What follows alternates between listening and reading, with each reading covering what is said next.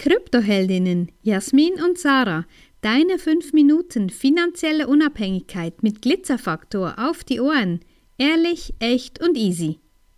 Gestern waren wir bei einem Podcast eingeladen. Ja, ist immer wieder spannend, ähm, die Gespräche so zu führen und aus welchen Gründen wir da eingeladen werden. Und natürlich lassen wir dich auch wissen, wann und wo dieser Podcast dann erscheinen wird. Das wirst du zu gegebener Zeit ähm, von uns erfahren. Genau.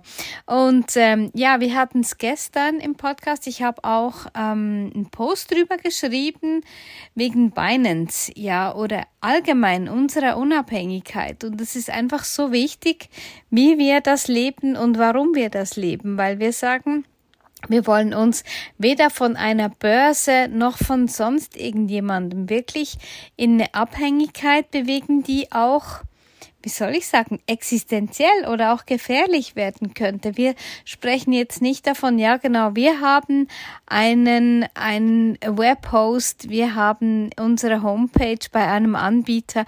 Wir sprechen nicht von solchen Dingen, die wir auch von heute auf morgen ändern können. Aber wenn es um unsere geschäftlichen Dinge geht, dann bleiben wir einfach gerne unabhängig, weil es einfach um zu viel geht. Ja, und Unabhängigkeit ist natürlich eben auch Freiheit. Und es ist sehr spannend, was die Tage passiert ist im Kryptomarkt. Es ging besonders um die größte Kryptobörse nach Marktkapitalisierung. Es ging um Binance. Und zwar wurde der CEO ähm, des Betrugs angeklagt. Und er hat auch gestanden, dass da einiges nicht recht gelaufen ist. Und ähm, Binance wird auch dazu verknurrt, über vier Milliarden äh, Strafzahlung zu leisten. Und das alles ist in den letzten ähm, 48 Stunden mehr oder weniger passiert. Und wir wurden oft gefragt, ja, wieso wieso empfehlt ihr denn nicht Binance und was ist daran denn falsch? Und daran ist grundsätzlich gar nichts falsch. Es ist einfach ein schlechtes Gefühl, erstens. Und zweitens auch, dass der Gründungsort ähm, von Binance und der Geschäftssitz nie wirklich abschließend geklärt wurde, wo das eigentlich ist.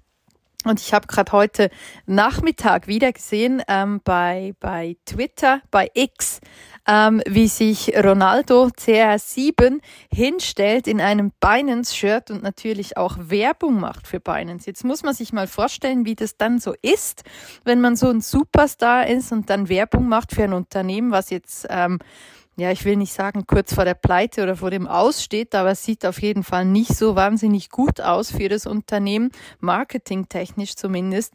Und genau diese Unabhängigkeit, die möchten wir uns wahren. Es geht nicht darum, dass wir nicht Stellung beziehen wollen, zu einem gewissen Produkt oder zu einem gewissen Unternehmen. Es geht einfach darum, dass wir sagen, das, was wir empfehlen, empfehlen wir aus Überzeugung und nicht, weil wir noch irgendwelche Affiliates kriegen, wenn wir da die Links weiter verschicken. Ja, es gibt genügend eben, haben wir auch schon darüber berichtet, eben dieser Insta-Influencer, die jetzt heute diese Börse und dann morgen eine andere und ja, das ist einfach, das ist nicht unser Ding, weil ja, wir, wir stehen dahinter. Wir wollen wirklich, ja klar, können wir nicht alles kontrollieren. Das ist ganz klar. Aber trotzdem können wir alles, was in unserer Macht steht, um zu sagen, ja, steigen wir da ein? Wollen wir da eine Verpflichtung eingehen, dass wir das eben auslassen? Und ganz interessant, da kannst du vielleicht auch noch was dazu sagen, was der Bitcoin- und Kryptomarkt für eine Reaktion gezeigt hat. Das war ja schon ähm, vor ein paar Wochen, als auch der Aktienmarkt ziemlich abgestürzt ist, hat sich Bitcoin da nicht ähm, die Blöße gegeben und ist auch mit nach unten gesaust. Und das war für uns schon ein erstes starkes Zeichen für die Abkoppelung, für die Abnabelung des Bitcoin vom Aktienmarkt. Und wie sieht's jetzt aus mit Binance News?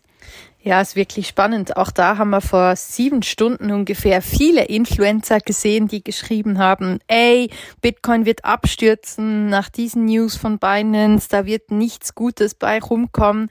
Und wir haben vor ungefähr anderthalb, zwei Stunden ein neues Jahreshoch respektive zwei Jahreshoch gehabt. Wir standen jetzt ähm, so hoch wie seit den letzten 560 Tagen nicht mehr. Also Bitcoin ist es aktuell relativ wurscht, was da passiert. Die Anleger glauben daran, die investieren weiter in Bitcoin. Es gibt quasi kein Morgen mehr und ich habe auch heute Nachmittag einen Beitrag abgesetzt, respektive eine Story und habe da geschrieben, dass im letzten Jahr Bitcoin alleine fast 20.000 Euro im Plus steht. Also wenn du immer noch irgendwo am Rand stehst und zuguckst und das ändern möchtest, melde dich bei uns. Wir starten im Januar mit einem neuen Basiskurs. Wenn dir diese Folge gefallen hat, dann lass uns gerne ein Like da und empfehle uns weiter. Danke fürs Zuhören und stay Bitcoined.